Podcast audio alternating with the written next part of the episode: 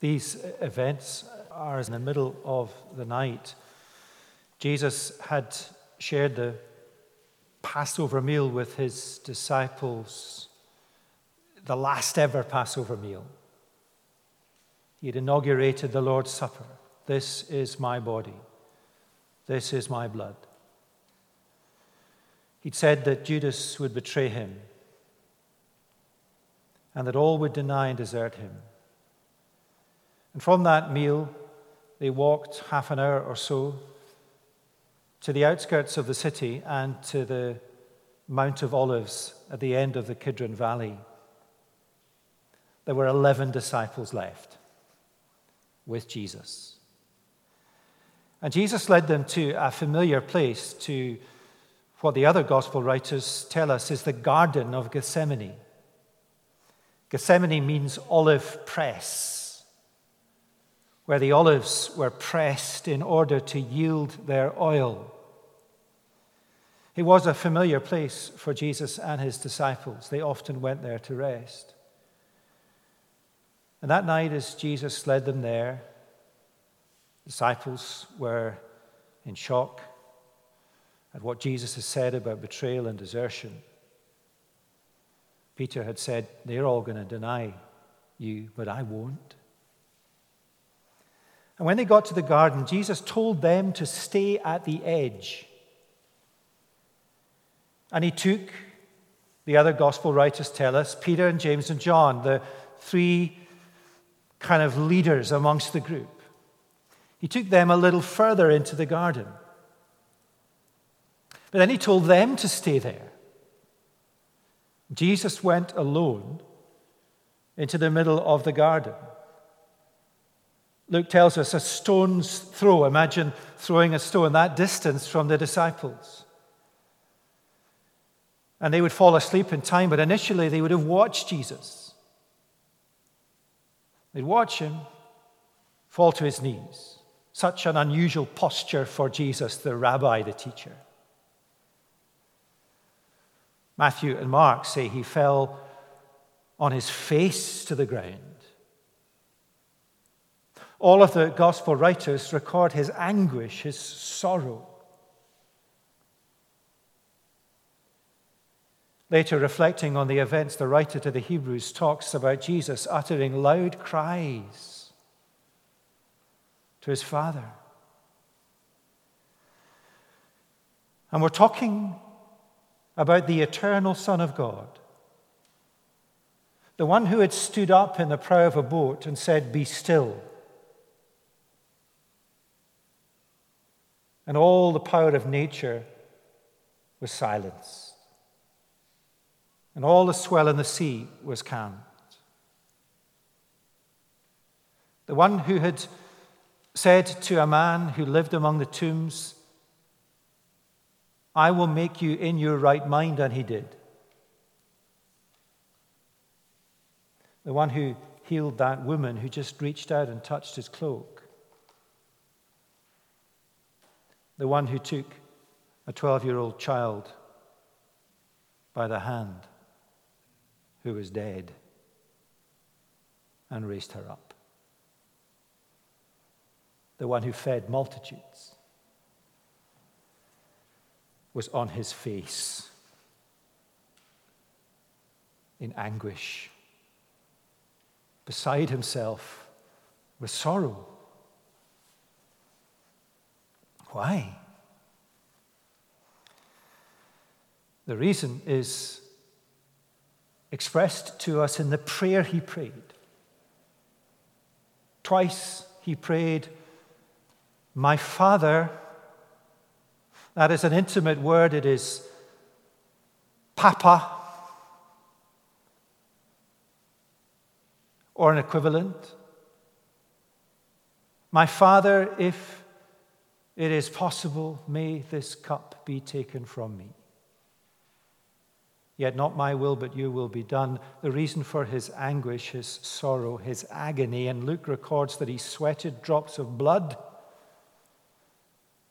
a medical condition associated with extreme anguish,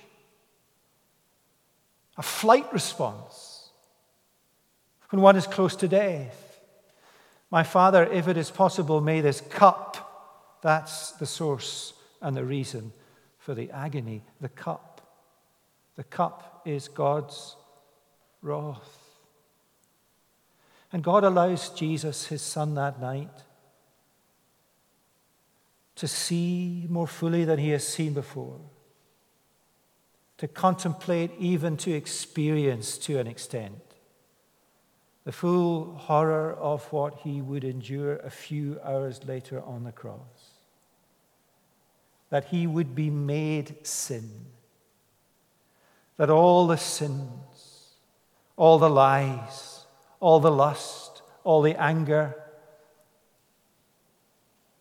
all the sins of all humanity who will trust him as their Savior were made over to him, laid on him.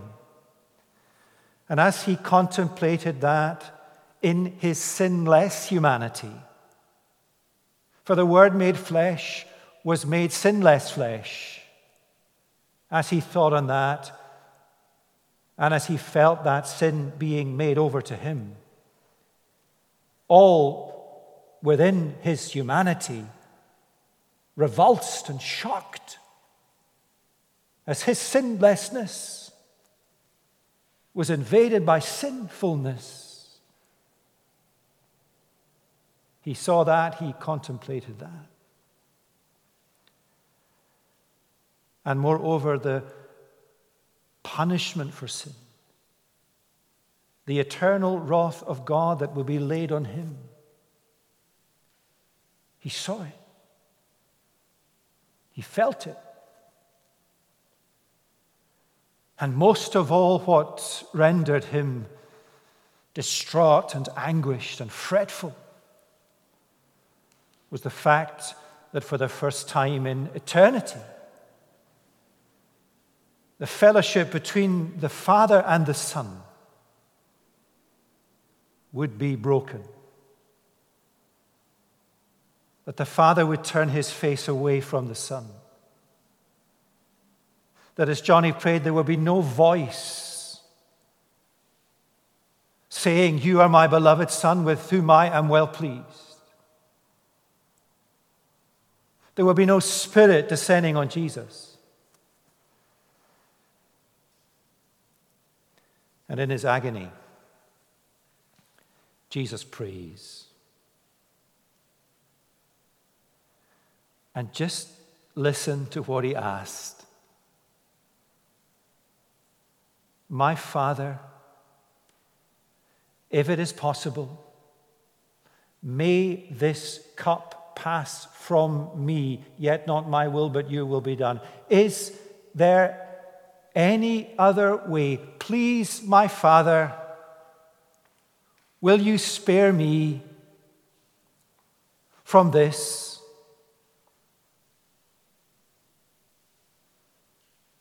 And he really prayed that. And he meant it and he felt it.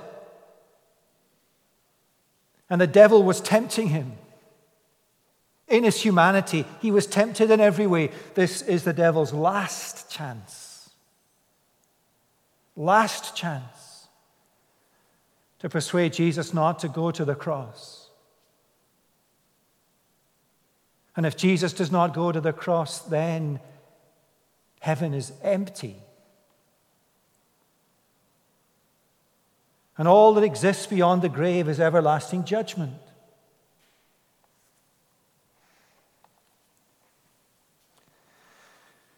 And Jesus prays. That's why he encourages us to pray that we do not fall into temptation. He prayed lest he would fall to temptation. But he prayed with caveats in his prayer if it is your will, yet not my will, but yours be done.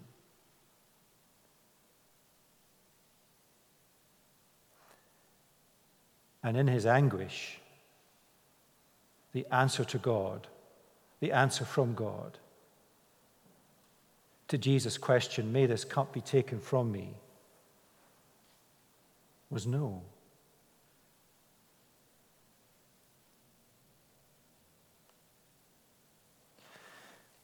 And at that point, Jesus got up, accepted his Father's will, and from that moment forward, he never flinched. He never doubted. He never questioned. Satan was gone. Now, salvation was achieved at the cross, but in the garden, in the middle of that dark night, in the early hours of Good Friday morning, the last battle that would either stop or allow Jesus to go to the cross was won. The second scene that Johnny read is of Jesus arrest in that same garden. And what a different Jesus we see. He speaks with authority. He speaks about the hour of darkness that has just happened somebody, and it's a natural human reaction, gets out a sword and cuts off someone's ear. Jesus heals him. The one who only a few minutes before was lying on his face. In the anguish of his humanity, now in his divinity, heals that man. And Jesus is arrested and taken to the home of the high priest, the Jewish religious leader. And Peter follows at a distance, brave Peter, who had said, Even if they all, pointing to the other disciples, fall away, I never will. Jesus had taken Peter into the heart of the garden. Peter, like the others, had fallen asleep. Luke says, out of sorrow. He cried themselves to sleep. Peter's brave, though. He follows at a distance, and there he is outside the high priest's house, warming his hands in the middle of the night at a fire. And then Luke records a servant girl. Now, how did Luke know how to record this? He wasn't there. Peter was. Peter told him. Luke, you need to write this down exactly as it happened. I was at the fire. And that girl saw me in the light. And she said, This man was with him. And Luke, I said I didn't know him. You need to write that down. And then somebody else said, You know, you're one of them. And Luke, I said again, I didn't know him. And the third time. And Luke, you can almost imagine Luke saying, I'm not going to write it a third time. And Peter says, But Jesus said it would be three times. And there's blasphemy in Peter's final response Man, I do not know what you are talking about. And immediately, while he was saying, I do not know him. I will not associate with him. As he said these words, two things happened. The cock crowed. To remind Peter of the promise. But Luke records these very moving words, verse 61 The Lord turned and looked straight at Peter. So Peter's over there, warming himself. He denies Jesus, the cock crows, and Peter must have looked up and he caught the eyes of Jesus. What do you imagine Peter saw in the eyes or the face of Jesus? Anger or love? Love. The strongest kind of love that does for us what we need, not what we want. The love that said to Peter, Peter, now you know you need forgiven. You saw me in the garden. I need to go to the cross, Peter, for you. Now, what's our reaction to these events in the early hours of Good Friday morning? What do they teach us? Let me be personal. Because Luke wants us to be personal. They teach me that there is no other way for me to be reconciled to God than through Jesus' death. How do I know that? Because Jesus asked God if there was another way. And the answer is no. There is no other way. And it's spoken by someone who was in agony as he contemplated it. But the overriding impact of these events in the early hours of Good Friday on my soul is to realize how greatly I am loved. That God would not grant his son's request out of love for me. And that Jesus, having seen what he would endure, It's one thing to endure something for another, it's even more indicative of his love that he saw it first and experienced it first. And yet accepted that was his will. How greatly I am loved. I almost want to say to God the Father, Do you love me more than your eternal Son? His answer is, I love you as I love my eternal Son. And I want you to become my child.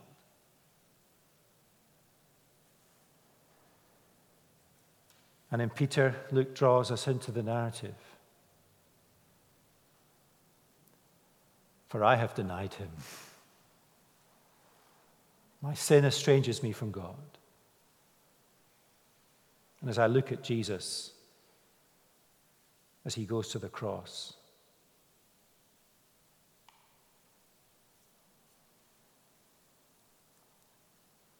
in my mind's eye and in my heart, I see the Lord Jesus looking straight at me and saying, You need forgiven. And I will go to the cross for you. He has loved me. Now, following Peter's denial, Jesus records, uh, Luke records rather, how Jesus was mocked by those holding him in custody. A few hours pass, then at first light, Jesus is brought before the Sanhedrin, the Jewish ruling council. What purports to be a trial flouts any semblance of justice. Jesus is then taken before Pilate, the Roman governor. The plan of the Jewish religious leaders was that if they could uh, get Pilate, the Roman governor, to condemn Jesus, they would be off the hook. Pilate frustrates them because he finds no guilt in Jesus. But Luke says they were urgent, stirring, saying that Jesus was stirring up the people.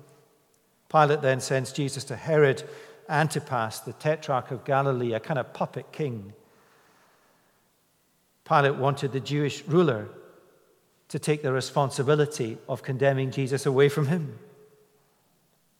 All Herod does is mock Jesus and sends him back to Pilate. We're now about seven or eight o'clock in the morning.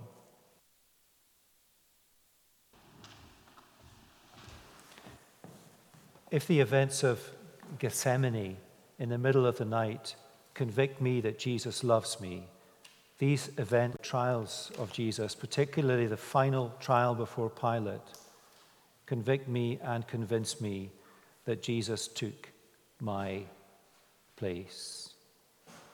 That Jesus took my place.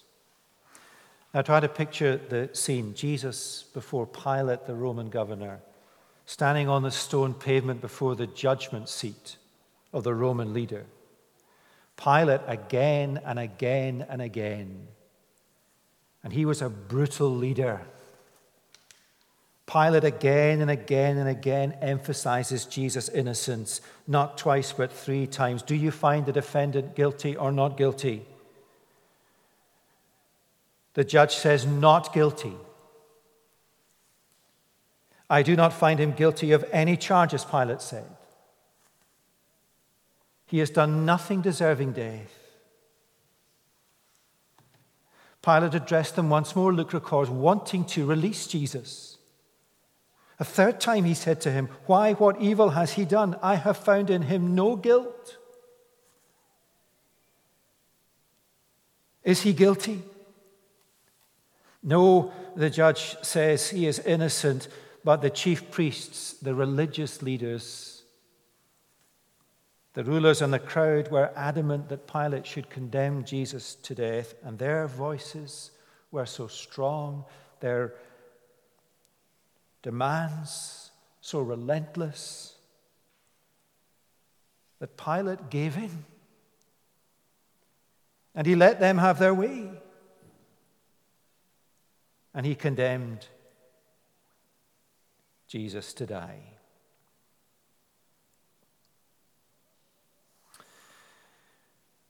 Now, the custom at the Jewish Passover was for the Roman governor to release to the people one prisoner of their choice. Surely they would ask for Jesus out of any sense of justice. There's Jesus standing there. Surely they would ask for his release. Because on this side was Barabbas, who was in prison because of insurrection or rioting and murder. Guilty. Not guilty.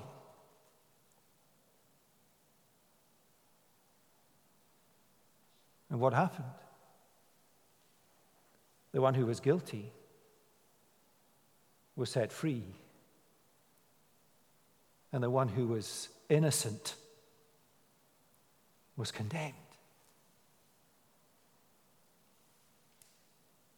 It's a substitution, an exchange.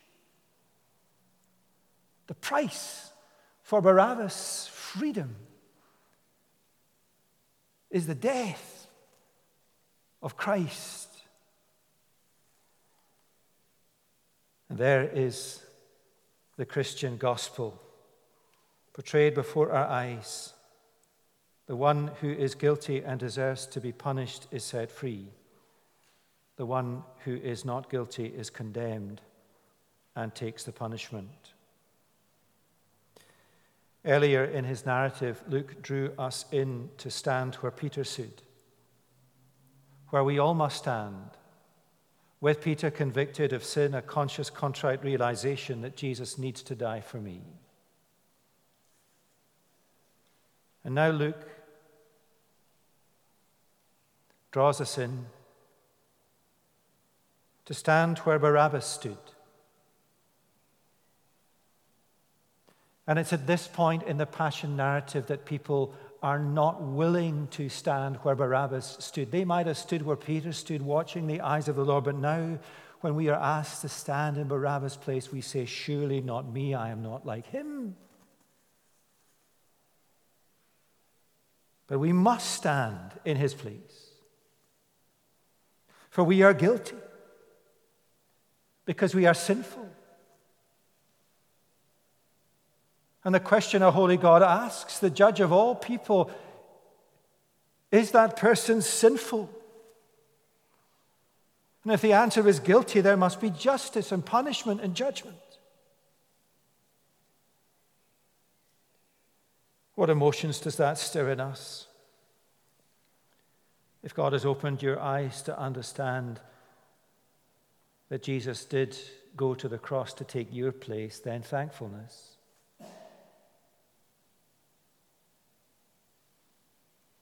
But if you are struggling,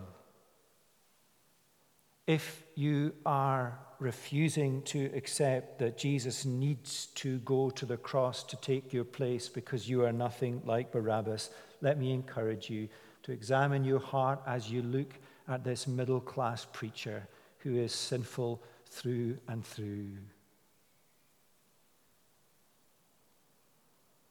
If my life and thoughts were displayed on that screen,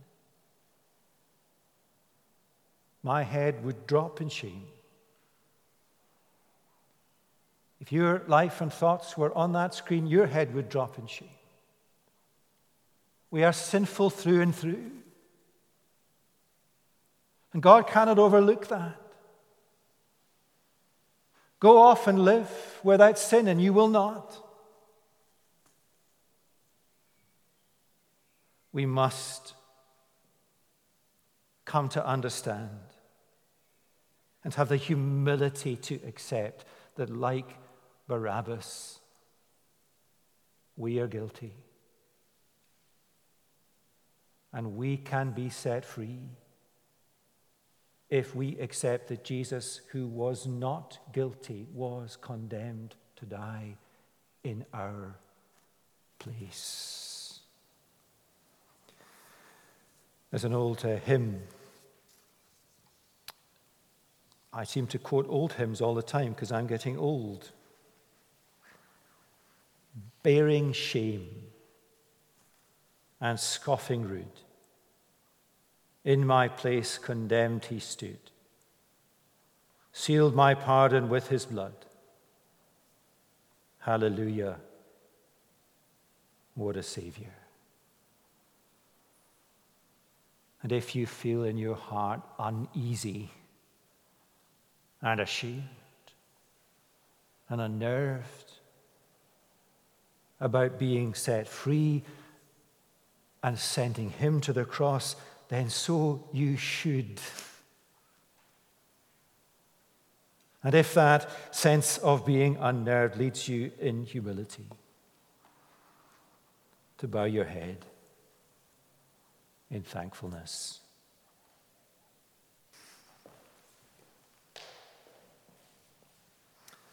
The events in the garden convict me and convince me that Jesus loves me. The events of Jesus' trial convict me and convince me that Jesus took my place. And now, as we watch Jesus' death on the cross, Luke wants us to watch Jesus take our punishment. What is the punishment? It's not the cross. Luke gives us no details about the execution and its pain. That's not the punishment. The cross is there as a shameful death. Jesus would hang naked, bloodied, scarred, whipped, mocked in shame. The punishment was not the nails, it was the punishment for a guilty sinner. All guilty sinners who would trust the cross for their salvation. What is the punishment for a guilty sinner? What is my punishment? what is yours. The judgment of God. What is the length of the sentence? Eternal, without parole. Where is the place of punishment? Hell. A place of unimaginable darkness. Darkness is the main image the Bible uses for hell. If we die unforgiven, we go to hell. Jesus said it again and again and again and again. But he's at his most persuasive when on the cross he says his first words Father, forgive.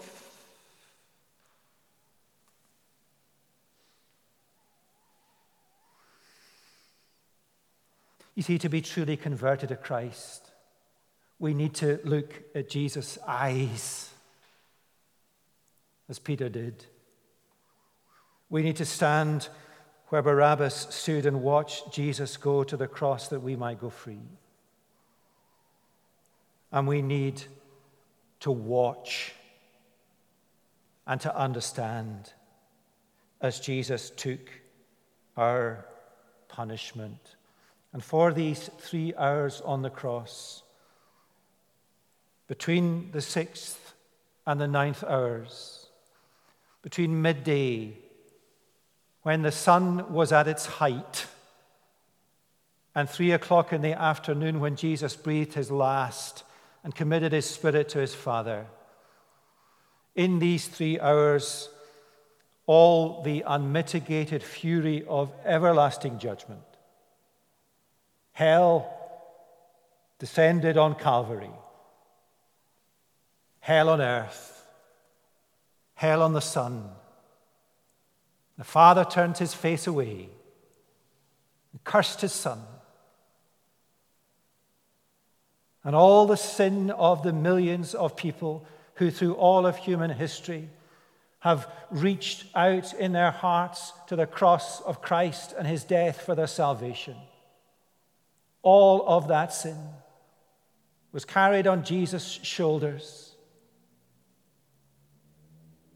and the wrath of God, the fury of God, the judgment of God for that sin was poured out on the Son, such that as Jesus hung in the darkness, which simply signifies the wrath, you would not forget it were you there that day. We couldn't all be there because it happened in history. But Luke records it for us, so we can, in our mind's eye, be there in the middle of the darkness, in the middle of hell. Jesus cried out, Why have you forsaken me?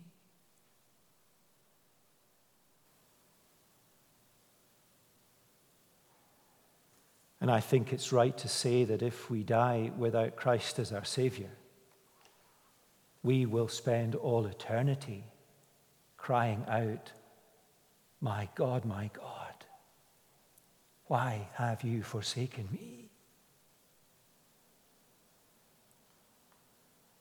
God was absent at Calvary for these three hours. God will be absent for eternity. When people who have not received salvation in Jesus are in hell. Now, that's a terrible thing to contemplate. But it's what Jesus said. It's why he went through the agony in the garden. That's why he died. That's why he was raised to prove it's all true. He loves us. He took our place. He receives our punishment so that we can say, I am forgiven. The curtain in the temple was ripped from top to bottom when Jesus breathed his last and committed his spirit into the hands of his Father, his fellowship with God renewed. The penalty for sin for those who trust Jesus paid. Your wrath, if you are a Christian, extinguished. It does not exist.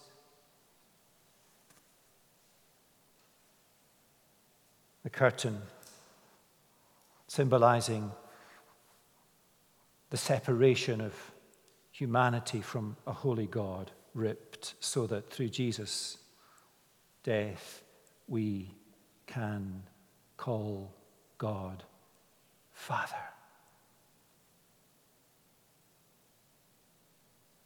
Loved like he loves his beloved Son. The first words of Jesus on the cross that day were, Father, forgive. Father, forgive. That day, the Roman centurion who had supervised the execution, I'm not sure if he became a Christian that day. But what he did do is put two and two together and said, like Pilate, his boss, this man was innocent. But he said something more than Pilate said. He praised God. The start of his journey to faith, perhaps. What about all the people that went home beating their breasts? That's why these eyewitness accounts are so important. That we can. But there was one man who was converted that day, the one who hung on the cross beside Jesus, who turned to his fellow criminal who hung and said, Do you not fear God? What the man who was penitent had come to realize that beyond death, awful as his death was, there was eternal judgment. Do you not fear God? And God opened that man's eyes in the final hours of his life to understand who he was a sinner, guilty, facing everlasting condemnation. And God opened his eyes to see himself for who he truly was. That's conversion. And God opened his eyes to see Jesus for who he truly was innocent, the king, bloodied, naked, shamed, but the king who would go through death and come out the other side and establish his kingdom. And God opened that man's eyes to understand that only in Jesus could he be forgiven. And what did he say as he struggled for breath? Remember me. And what did Jesus do? Did he say maybe? Did he say nothing? He said, Today, you will be with me in paradise.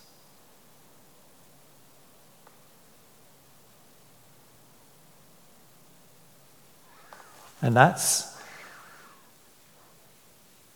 when push comes to shove in life, not least in the middle of all that we've been through if we die today, you will be with me in paradise. The other thief died, and that day he went to hell.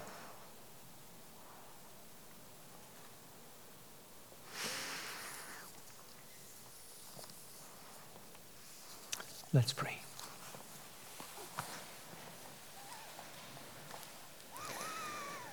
Lord Jesus, in a few moments, Johnny will lead us in praying for the needs of this world, which are so very great. But in this moment of quiet, all of us who are listening, come before you undone by the mercy that you display to us in the cross of your Son. That he took the blame and bore the wrath, that we might stand forgiven at the cross. Help us, Lord, to go there, to look into the eyes of Jesus after watching him in anguish in the garden to stand in the place where Barabbas stood and watch Jesus go to the cross that we might go free. And to look at Jesus as he receives our punishment, our wrath, as he bears our sin.